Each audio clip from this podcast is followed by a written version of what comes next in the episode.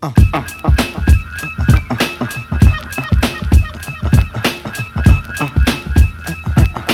and gentlemen, ladies and gentlemen, this is the Black Baseball Mixtape. As always, BBM is brought to you by the Family Podcast Network. Please, please do me a favor. I've got a little bit of news. It's kind of exciting news, but in the Apple Podcast charts, the Black Baseball Mixtape has cracked the top 100 for the first time ever. And it's all because of you. It's all because you rate the show, review the show. I will say this after it cracked the top 100, it fell back down to like 150. But with your support, we'll go back. We'll go back in the top 100. And look, if we can't get in the top 100 with our guest today, I don't know what we're going to do because I'm very excited to welcome in Justyn-Henry Malloy. He goes by JHen. He is he's not going to say it. I'll say it for him. He is a top prospect in the Detroit Tigers organization. I think MLB.com has him rated as number seven. He has had a tremendous, tremendous career to date, and we're very excited for him. JHen, welcome to the mixtape. Thank you so much for having me. I'm really excited about this one. So I said off the air, I'm wearing, for people that are looking on YouTube, I am wearing a Detroit Tigers hat. I am not a Detroit Tigers fan. However, I'm a Mark and JHen's on the show, so I wanted to show that D Town love. Jay Hen, let me ask you, who is the most famous rapper to come out of Detroit? Oh man, you're putting me on the spot. guy, see, wait, you're gonna think it's easy, but it may not be that easy. I mean, it's got to be Eminem, no? It's I would say Eminem as well, but Big Sean is is is up oh, there. Wow. Yeah. Right? You don't think about it. Like Big Sean is up there, Eminem is up there, Jay Dilla, the legendary legendary producer, is not Eminem status, but Royce da 5'9" is Detroit as well. Oh wow. So it's harder than you think, right? Yeah. I like it. I like it. I like it. Second, all right. Follow up before we really get into this. Who do you think is the most well-known famous musician that's ever come out of Detroit? It could be the same answer. I gotta say it's Eminem, just because he he he gets to so many audiences, in my opinion. Like my parents, I mean, my parents are older people. My parents know about Eminem. I know about Eminem. Um, in terms of like you know diversity, like obviously my exactly you know, black and Eminem's a white guy. Like yep like that guy reaches a ton of different audiences. So I, I was gonna say Eminem as well. I I I'm with you. However, Aretha Franklin does come from Detroit. Oh man. So that's tough. I can't say like there's a generational gap. So I can't say who's like more famous because you've heard of Aretha Franklin. Your parents have heard of Aretha Franklin. Yeah, I was gonna say that's my parents. Right, your parents have heard of Eminem. You, obviously, we've all heard of Eminem. That's a tough one, though. That's a tough one. Okay, all right shout out to the D. Man, I'm so excited that you are you are on. I'm so excited to talk to you. Let's start with the now and we'll go backwards. But right now, and it news just broke within the last couple of days that you are going to spring training, major league spring training. What are your days like? How does that feel? Did you know that was coming? Um, yeah, well, I, I ended up finding out like weeks ago that you know I was going and you know just to just kind of get prepared for it. Um, obviously, it's a few weeks prior to when you know the a regular minor leaguer is going to camp because minor leaguers go in in March. Um, so it was kind of like a, a two week hurry up. So um, in finding that out, they gave me plenty of time to like for me to digest and understand like how great of an opportunity this was, right? So my, my parents were psyched up about it they have their trip planned. Um, and like I'm just so ready to be able to like I'm in, I mean I'm in Jersey right now. I'm excited to get out of the cold. Number one, and number two, I'm excited to get around a bunch of different guys and pick their brains and just learn and be a sponge.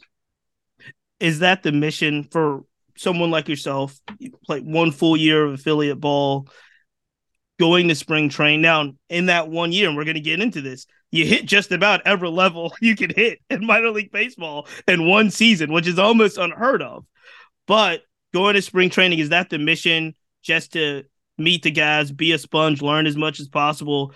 Because given the season that you have had, it's not illogical to say, hey, man, if you go there and show out, who knows what could happen? Yeah, yeah, I, I, I definitely, you know, have thought about that. You know, obviously every kid's dream is to get to the big leagues and, you know, the opportunity is there, right? But at the end of the day, like, especially this is only year year i mean call it year two and a half i guess no. i had half a season after the draft but this is only my second spring training right so i'm really again trying to learn again like last year was my first spring training and it was new people now again it's going to be new people again in a completely different environment and being in big league camp but i'm going to be surrounded by so many guys with so many years of experience and you know really just going down there and picking brains and learning and asking questions. I'm really a guy that's not afraid to ask a ton of questions. Um, just learning and asking questions is really the main goal when i go down here. And then obviously it's to prepare and get ready for the season. Um, but the play will take care of itself. You know all i really can uh, all i can really do is my work and preparation but um, i can i know i can control asking questions learning and just being a sponge while I'm there. What are your days like now? You're in the off season. You said you're back back home in the cold. um, I don't I don't know. I mean, hopefully not for too long. Hopefully you're trading somewhere else. But what are the days like? What was your off season like? Is it is it fairly repetitive as a pro player in regards to workout and what you do every day? Very repetitive very repetitive. But uh, I think that builds consistency as well. Like I think I like my days repetitive, in my opinion. Mm. Um, just knowing that like you know every morning I'm up at 10 a.m. Um, my hitting coach up here around his work schedule, we hit either from like we could start at 12 or we could start at one. It's kind of in in between that. Um, what I do that's I, which might be a little bit different than someone else. Um, I lift in micros, uh, mm. Which I would call micros. So like that's how I lift during the season as well. Um, and, and when I say like lifting in micros, it's like so like say we have an A block, a B block, and a C block for our lift. I'll use the A block, then go hit, throw, field. So I'm not like super tired. You break you break it up. You break Correct. up the lifting. Correct. Yeah. So like I would do that during the season as well because you know usually during the season like we want to get like two full lifts a week, right? Like mm-hmm. you can get you can get in more if you want, but at minimum you want two full lifts a week during the season, you know, playing a lot of baseball games last year, ended up finding out I was like, yo, these two lifts a week for those two days, I'm gassed. Like, I'm, like I'm genuinely gassed tired through nine innings. So like, talking to my strength coach, learning from other guys, and they're like, yo, like, why don't you lift, like, why don't you break them apart? So it kind of hmm. allowed for me to like use the weight room to be able to get ready to play instead of using the weight room and feeling like you have to be in there and you have to get two full workouts and kind of like almost making it a part of your daily warm up and routine. And um, going back to my days, I I go in, I get myself an iced coffee, uh, I lift, I hit, I field, I throw, and then I go back and I finish my lift, and then my day's over, and then, then the day is mine. So that's about my day did you do most of your training back home or did were you in different places throughout the country? No i was i was pretty much all back home. I flew down okay. to lakeland um, about three weeks ago just to meet the staff and work out for a few days. Mm-hmm. um, but other than that everything's been in new jersey so everything's been cold. Throw on a hoodie and a thermal go get your running in outside. You're a machine. And, yeah, machine. I, I i'm trying my best. It's cold up here. I'm i'm not gonna lie but i mean some days it's like uh, if it's 30 degrees or 20 degrees, uh, I don't. I think I might have to skip the running for today. I'll do some cardio elsewhere. But I laugh because I'm from. I, I, live and I'm from Virginia, and whenever we we always have a, a a ton of you know New Yorkers and people from Jersey and so forth. They often move down to Virginia. There's they got family down here or something like that and we'll joke around and we'll be like, "It's cold today, but but you're from New York, you're used to that." And they look at me like, "No, it's still cold. You like get a, get a coat. It doesn't matter. like I'm. It doesn't matter how used to it I am. It's still cold. It's still cold. I get that. I, I got that all the time, especially going to school. I went to uh, uh, Vanderbilt, which is in Nashville, South. Yeah. Georgia Tech, Atlanta, more South. Yeah. Everyone's like, "Oh man, it's cold today," but like you'll be all right. You're, like, still, it's still, no, it's still very cold yeah. I'm with you hundred percent. It doesn't make any sense. People say it all the time. Like like you get used to being cold. It's like no, it's just no. it's just cold. you um, had a really kind of interesting experience, and especially I guess going into this spring training, in the sense that you were traded. You you've been traded, and you went from the Atlanta Braves organization to the Detroit organization. And talk me through what what whirlwind that is. We've just had the NBA trade deadline. Everybody's talking about, you know, Kyrie going here and KD going here and so forth. You probably have a unique experience that most of us don't have in regards to a trade and and and not in a trade that's like, you know, we want to get rid of Jay. And no, an organization said, Hey man, this guy's gonna be an asset. We're trading a, a really, you know, really good player to the other team to to see what what you and some others can do. How how was that like? Um, to process my emotions on that one, uh, it it was bittersweet at first, right? Like I think for anyone uh, who gets traded, like the initial feeling is always like, oh man, like why didn't they want me, right? Like I think that's very natural. Mm. And like initially, it was just like, dang, like you got to also remember like Atlanta, Georgia Tech. Like I love that. you were you were home oh man, like yeah, like that's a second home. And then all of a sudden it's like that's not your home anymore. Like you got to go somewhere else. And I remember I was I was on my phone. I got a random number calling me. I just didn't answer. Click decline. Whatever. Get a text. It's like, hey, this is Ben from the Braves. Give me a call back. I'm with my dad. I'm like, I just got traded. He's like, you just what? you just knew. I just, I had a feeling. Like, I yeah. had a feeling, especially by like you know, I've had friends who were with the sure. Braves, who got traded, who told me about their experiences, and I knew like how it was kind of coming down, who I got the text from, and how yeah. it was happening. I was like, I just got traded, and um, it was just a whirlwind of emotions. And then, but it didn't take me long at all to start like realizing and understanding the opportunity that was in front of me.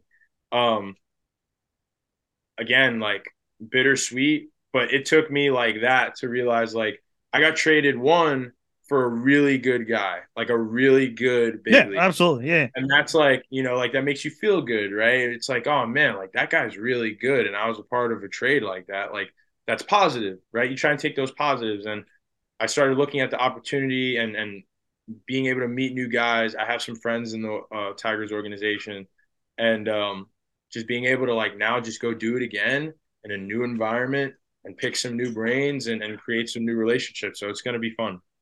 And I think the key is always for somebody that's not playing in the major leagues to date, it's always looking at what the opportunity is to get on the field, get on the roster, and make it shake, right?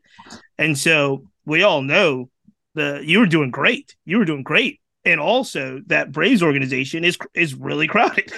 Right. it's really crowded. If you're looking at, you know, where where you're gonna be, it's it's it's a crowded place as well and it's one of those things where again it's it doesn't happen to mere mortals. It doesn't happen to average people right? Getting traded we've never had the opportunity to be traded for anything.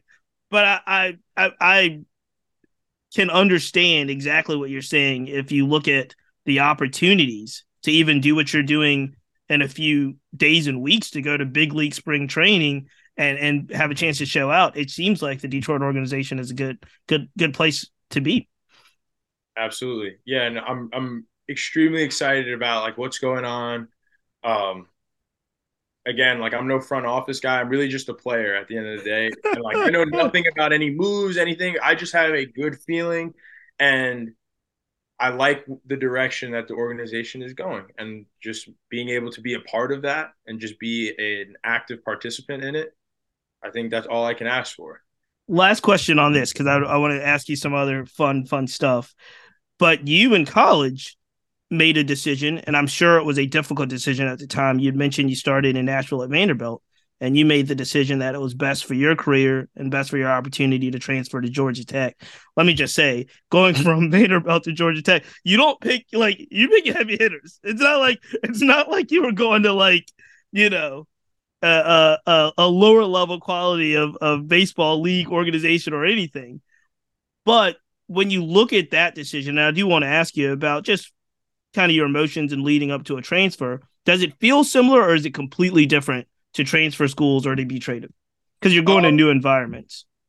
Definitely the same and different, right? It's definitely both because one is like I came to that decision to leave, right? right? So like that was on me to make that decision.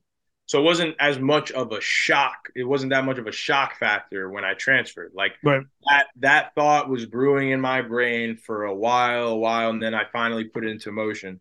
This was more of like a like you're traded. That's it. Like it's over. Like you're not coming back to North Port. You're not going to our affiliates anymore. Like you're going somewhere else. And here are the sure. new people and here are the new contacts. And it's just like everything just kind of rolled over so fast. Your number, I mean, my phone's getting blown up by phone numbers that I'd never seen before. Sure. And like definitely for sure different. But again, like in, you know, the creating new relationships, going into a new environment, all of those things and the aspect of that are the same. Let's back it up even further. How did you get how did you get taken with baseball? How did how did baseball speak to you? When did it start? How did it come about? And talk to me about the beginning of your baseball journey. So baseball was kind of a thing where like it was just kind of like me and my dad, like we, it would just be something on TV, right? Like guys playing 162 games, there's a million games on TV. We just watch, we just watch together, and then I would just slowly like get interested in players who I like. There's a very controversial one, but ooh, I like it. I like controversy. My favorite player is A Rod. Like I loved A Rod. Like that's what like I wanted to be the third baseman. Again, like I grew up in New Jersey, Yankee fan. He was the third baseman for the New York Yankees. I like it. And I loved A Rod. And, you know, just being able to look at him and how he moved and how he went about his business. Again, all, you know, all the controversy aside, right? But like, oh, we got plenty of A Rod questions, right? Like, but at the end of the day, A Rod was a great player. So like, yeah, absolutely that, phenomenal. That just interested me, and you know, I just loved baseball. Something that I was naturally good at. I mean, when I was little, like I was a real fat kid, right? Like really fat, um, but I was really athletic at the same time. Mm-hmm. Baseball was one of those games that like I just kind of was just better than everyone else at at that time. Like, and I mm. was naturally good at it. And you know, as obviously for any kid, you know, you probably want to build on that if you're pretty good at it and you're having success at a young age at six years old, right? So then me having some success allowed for me to like, yo, dad, like I want to get better. Like let's let's go to the park, let's take some ground balls, like let's throw, like whatever, anything baseball related, I was down to do. Now, was your dad a, a player, coach, or or just an enthusiastic dad? I mean, my dad. I mean, he's just the best dad ever. Like mm. he wasn't he wasn't that guy that was my head coach. He never once was my head coach. He was never that dad that you know if I had a bad game, he's asking me, "Oh, what happened?" or he's like he's like up in me. No, like my dad was like the best version of my like I'm trying to like put it together, like put together the right words, but like he was the perfect combination of what I needed as a baseball player. Mm-hmm. Like just being able to support me after an 0 for 4 and not question me and put me down or no. you know try and immediately find an answer he would let me roll through my 0 for 4s and just be the support system and my mom was the same exact way my mom's a little bit more fiery but like always always always right i but like it but my dad was like the calm like you know, hey, like let's just go practice tomorrow and yeah. have fun at practice. And you know that that was my dad, and that's how I just got interested in the game and in baseball. And you know, I I'm a baseball junkie. I could talk about hitting for hours. I could talk about fielding for hours. Like I'm a big baseball fan. So, um, but that definitely all started when I was little, just watching with my dad. Now, were you you mentioned A Rod? Were you a big Yankees guy? Huge. So Huge. this is the question I have to ask for Yankee guys because I've talked to, I had no idea. I talked to so many Yankees fans, and all of them are just Derek Jeter. Derek Jeter, Derek Jeter. You are the first Yankee fan that will tell me, and I know why. Don't get me wrong. I know homegrown. I know he's an amazing player, an amazing person. I love him. I'd love to have him on the show, Jeter, if you're listening. But you you you must have taken some arrows not even before like anything else, just by being like I'm an A Rod guy.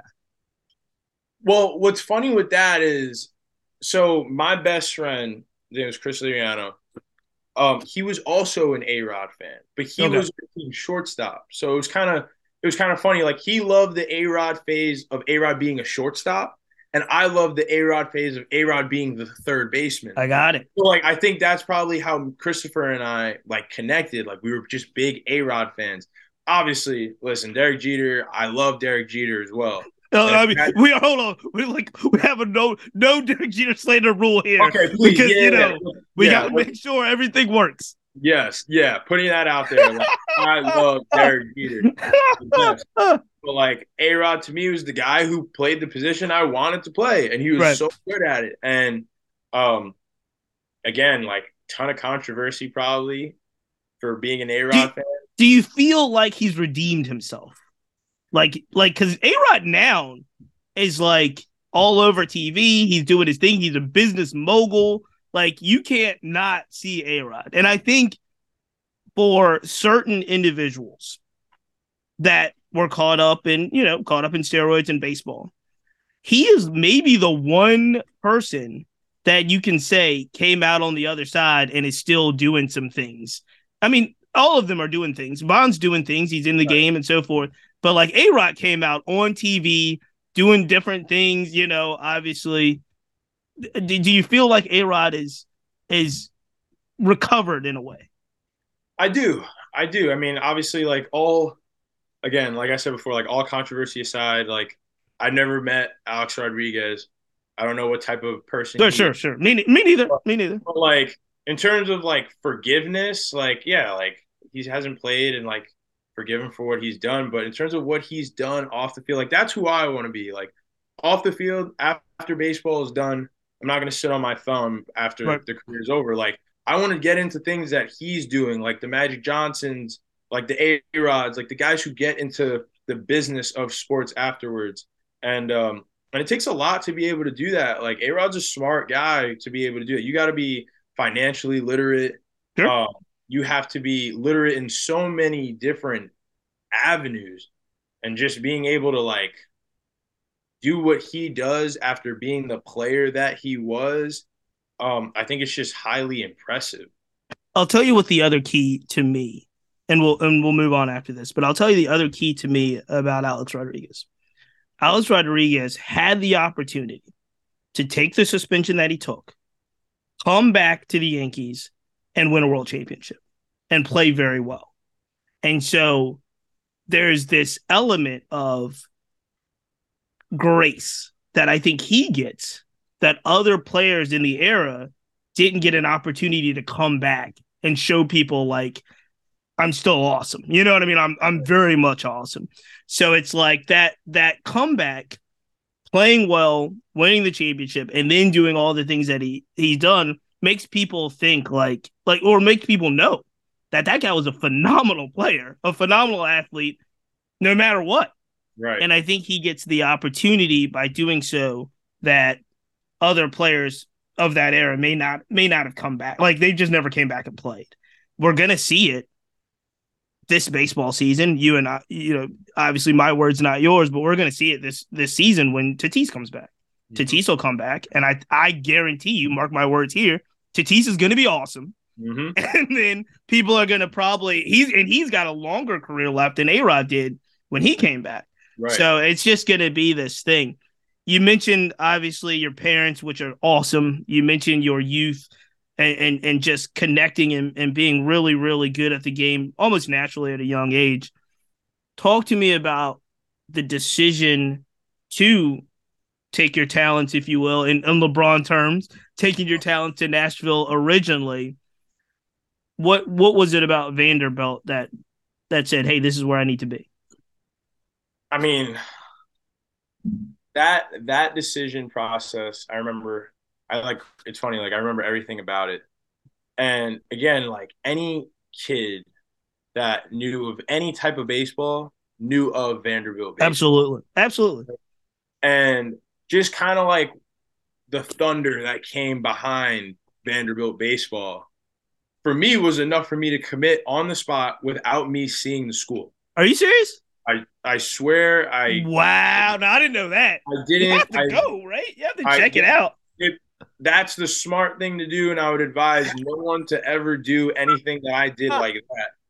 But like I remember you know, with my parents on the phone with Travis Jewett, who was the hitting coach at the time, who recruited mm-hmm. me to go to Vanderbilt. And, you know, the scholarship package came back. Yep.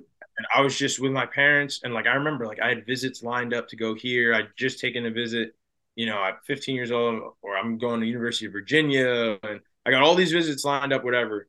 And I was just like, all right, I'm committing to Vanderbilt. Like that was it. Wow, like didn't, I that's didn't crazy. Corbs in person. I didn't meet Corbs in person.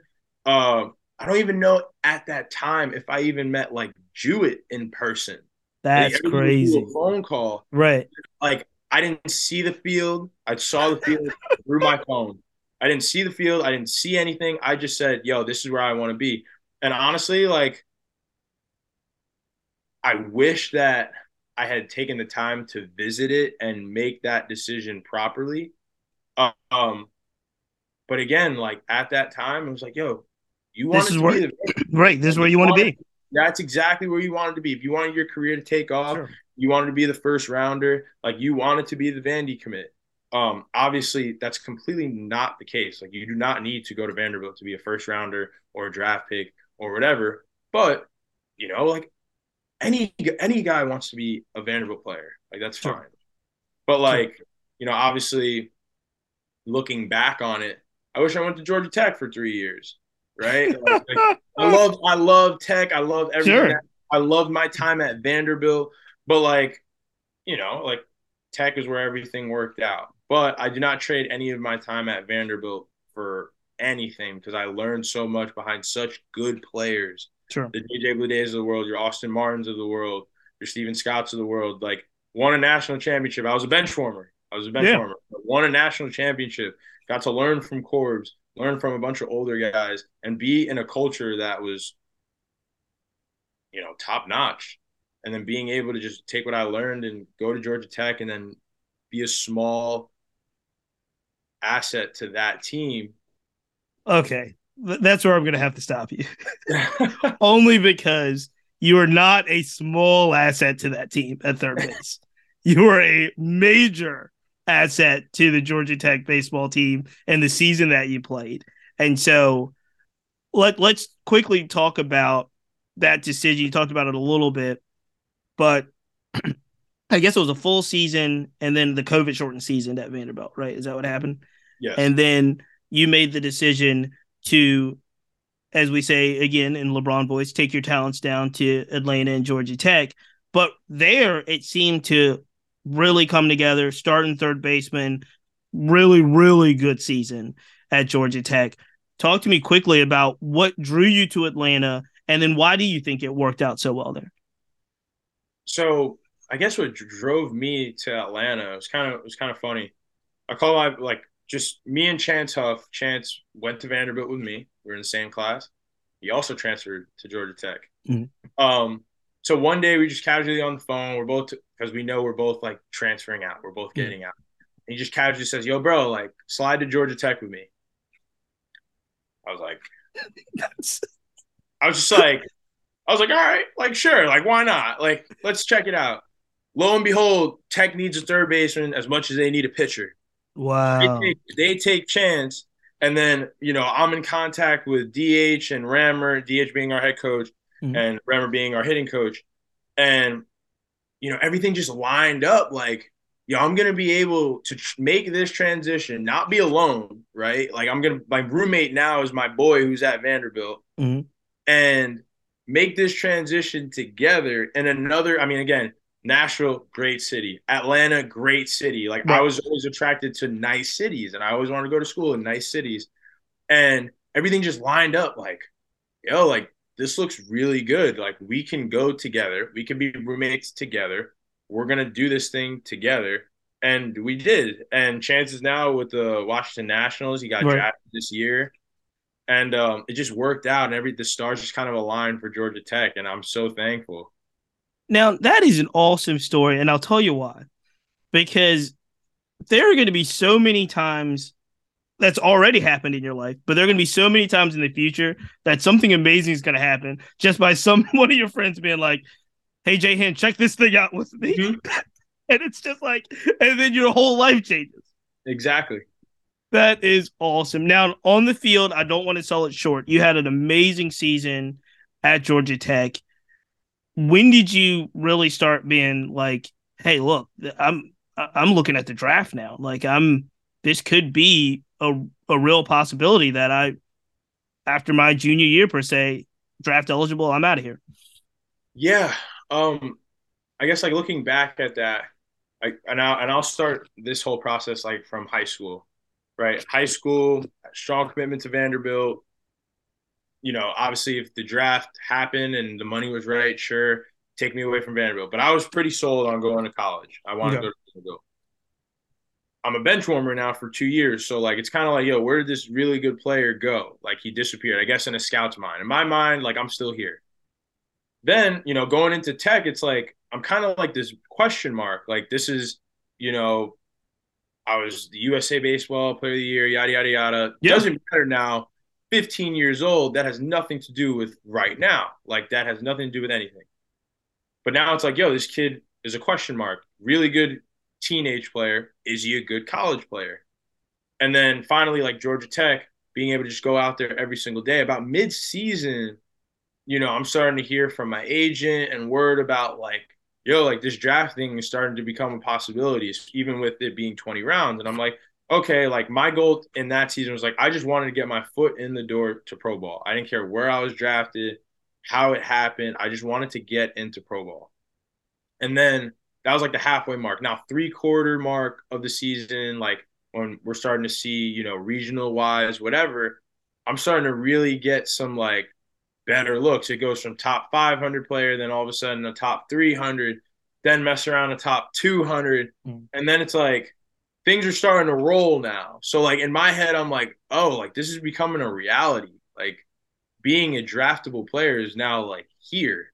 Mm-hmm. Just continue to be the same guy, but like you've now made this a thing, and it was kind of it's just kind of a crazy thought. Like just thinking about like my thought process back then, it was like just get your foot in the door. That's all. You just keep your head down, get your foot in the door and then you just kind of like pick your head back up and it's like yo you turned yourself from this question mark into like a player that's pretty good all of a sudden and you took two years off from college baseball pretty much you know being a bench warmer in covid so that whole process was just a lot of emotion and a lot of hard work that went into that um, but i'm happy that everything turned out how it was supposed to and you were pretty confident after the season that you were going to go. It wasn't like I'm going to return to Georgia Tech or anything like that.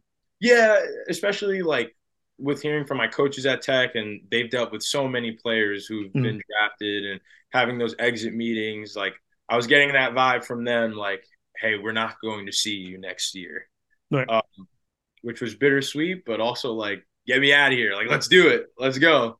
Now, look, I'm sure you have good people and smart people around you. I ask this because for a layman, a fan like myself, the Major League Baseball draft makes no sense. Like the NBA draft, I get it. NFL, I get it. If a player falls, I get it, right? I understand some of that. The Major League Baseball draft makes absolutely no sense to me. And I say that because you are arguably, or were arguably, the third best third baseman in the country probably if, if you if somebody was like he's not the best third baseman in the country, okay, that might be two. You are definitely top ten. I don't understand how baseball drafts work. You were drafted in the sixth round and in a very good position. I know um, the the organization that drafted you coveted you. You know what I mean? You did did real well. But does it how did, make it make sense to me? How do, how do we go six rounds without drafting one of the best third basemen in the country? Um, I mean, I get I, like being completely honest. It, it probably goes to the fact that like I only put together one season. You know what I mean? Like I guess like having putting my my brain in the brain of a scout. Yeah, you don't have to. I just don't. I didn't. I don't get it. If somebody get, if you get it, I was like, oh, I get. Like, but people just like because I I talked like I had another guest on the show who's amazing, Bubba Alleyne. He was Big Ten Player of the Year. He's like all consensus All American. I think he like the draft just doesn't. It's just a weird thing. Yeah, it's it's odd. It, it's fast. I mean, fastest thing ever. It was just like phone call, sure, thirty seconds. Let's make it happen. Done. All of a sudden, was, my phone's blowing up. You're drafted, and it happened.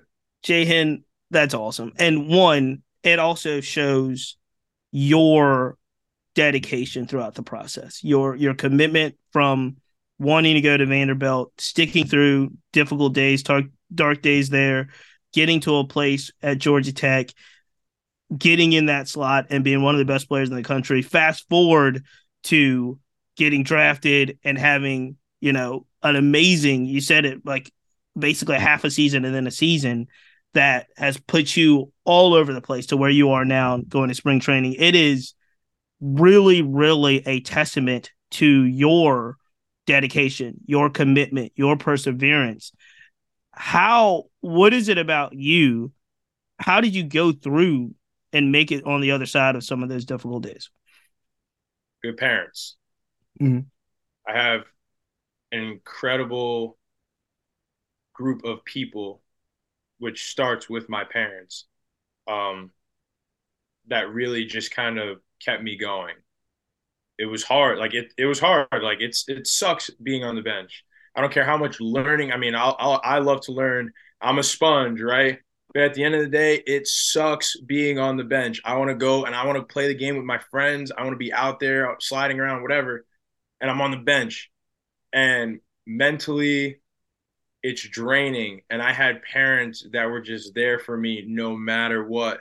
I had mentors that were there for me no matter what. And I was just extremely blessed with the support system that allowed for me to just keep going, keep my head down, don't worry, have fun, and just you will end up where you want to end up if you just keep your head down, keep going, and continue to have fun, like I said. And that really was, it's less of me and more of them. Um, that's awesome. I, that's awesome. I consider myself a hard worker, but that's definitely more them. Let me talk to you about this element of the game. This is the Black Baseball mixtape, and we always want to highlight the fact that you are a young black player doing your thing, and we're so excited about that. But we do have to face the realities that kind of the higher you go and the higher levels that you get to, and, and you talked about USA Baseball and, and talked about playing D1 college, we know that the numbers are not there for people that look like you and I. What was your experience as you kind of excelled and made it down to pro ball Uh, being a being a black player, being an African American, did you find unique situations or unique challenges to that, or was it something where you were able to kind of put any of that stuff aside and just play ball? I would like to say that I put a lot of it to the side and just played, right? Because that, that's where like I enjoyed my time. But again, like I wasn't an oblivious guy either. I'll never, I never will be. And like knowing that you're in a park with a bunch of your teammates and another team over there and parents and fans and your parents and fans, and you realize I might be the only black kid playing, and I have two black parents, and everyone else around me is not black. So like it's very evident that like everyone around you does not look like you. Um again, like you're playing a game you're pretty, you know, preoccupied like from thinking about things like that, but like there have been times where like I step back and I look at everyone around me and I'm like there's not a lot of diversity here. Like mm-hmm. it's it like it's me, you could spot my parents out like a sore thumb and like it's it's being the one black kid on the team, which a lot of the times, like that's how it was. That like that genuinely was my experience growing up.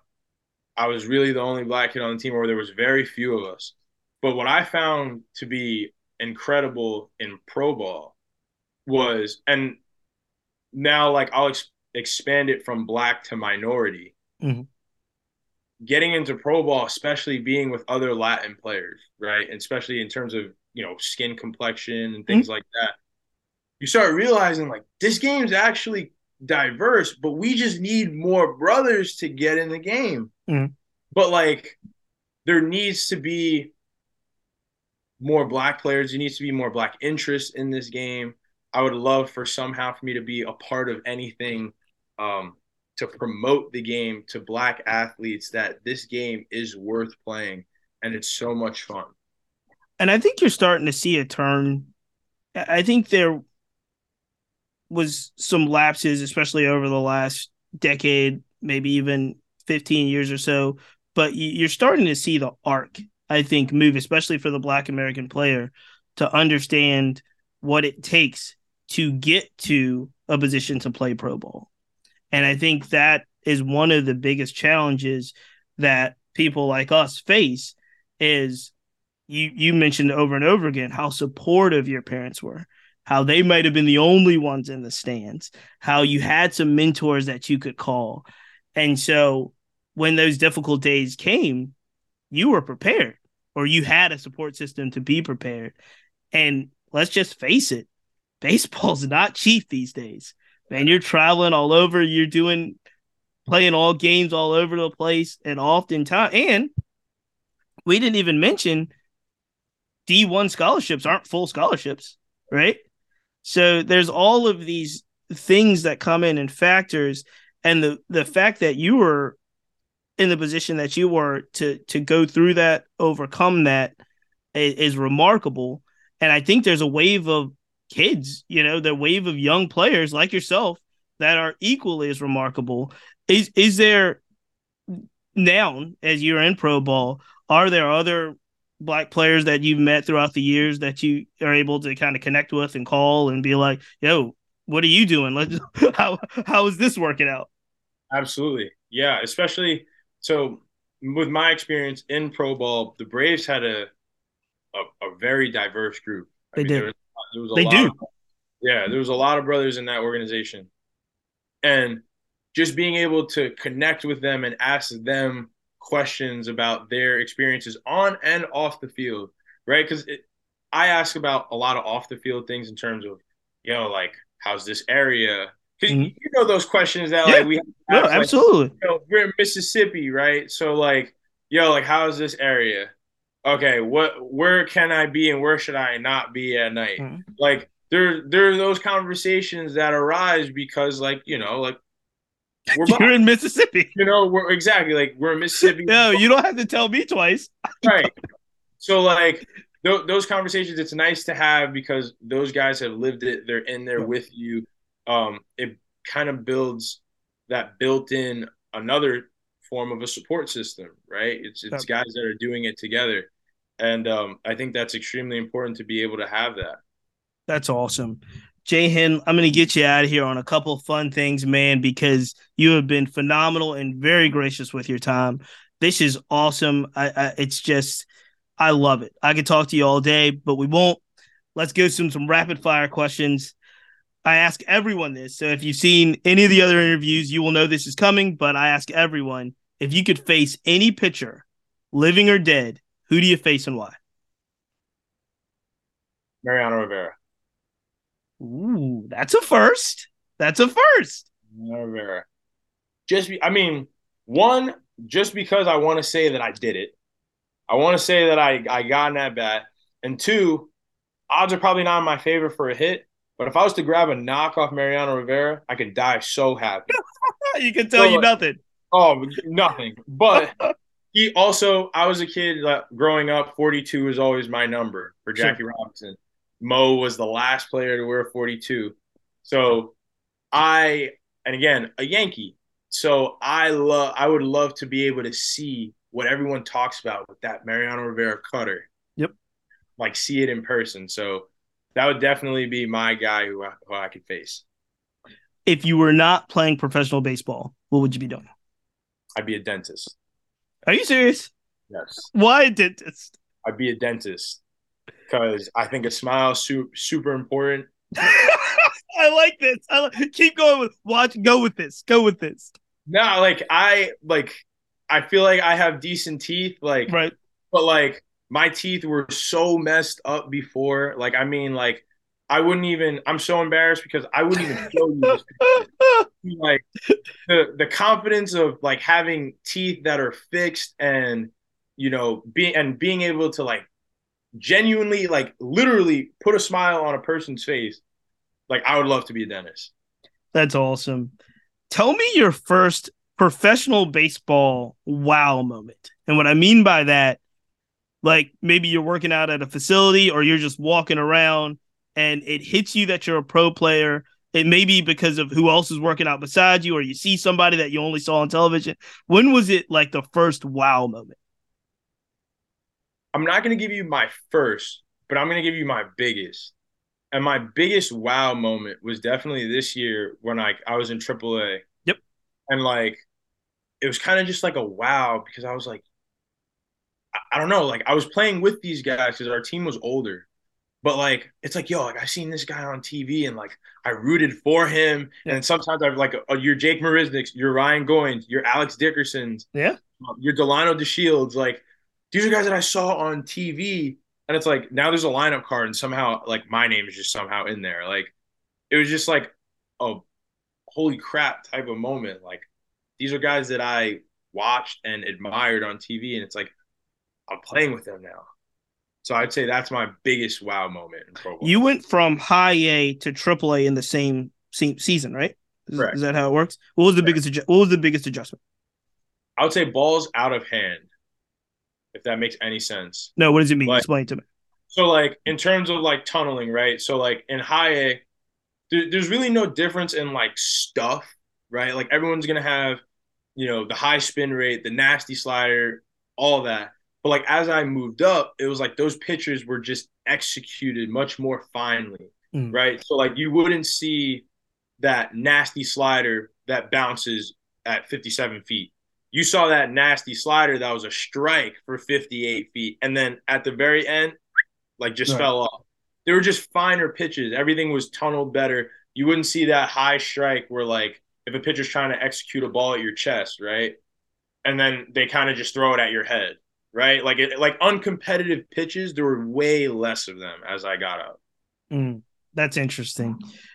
What and I, I can I can see it. It's very very true what do you do to like have fun? I know you're always locked in, and I know this time of year you're more locked in than ever because spring training's right around the corner. But what do you do to relax, have fun? How do you unwind? Oh, JHen.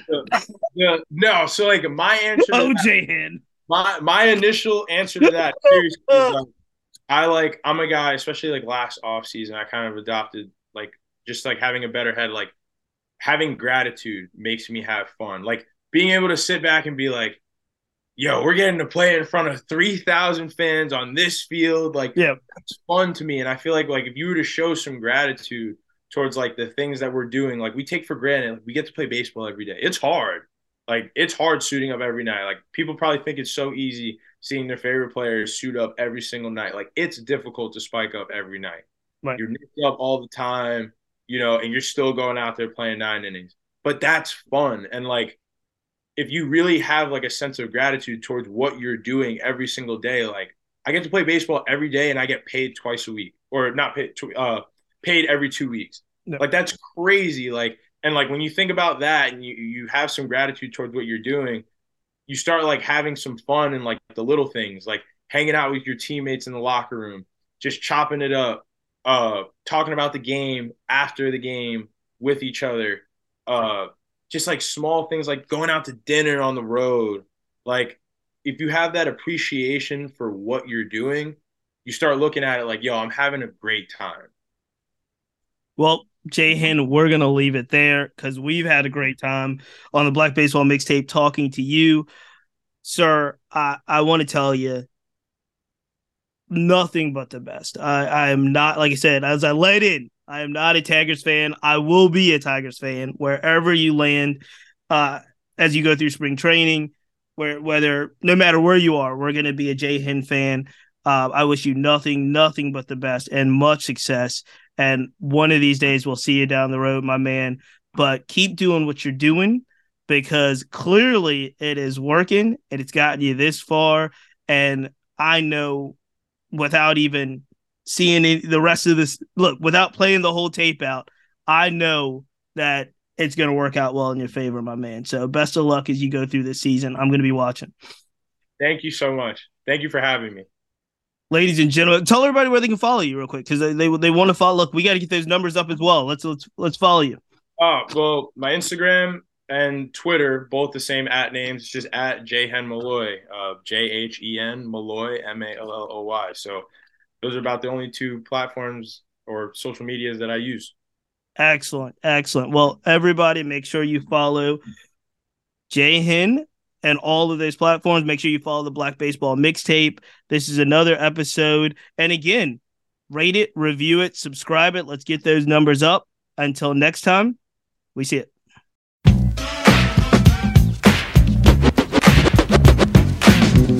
to this disc jockey's introduction to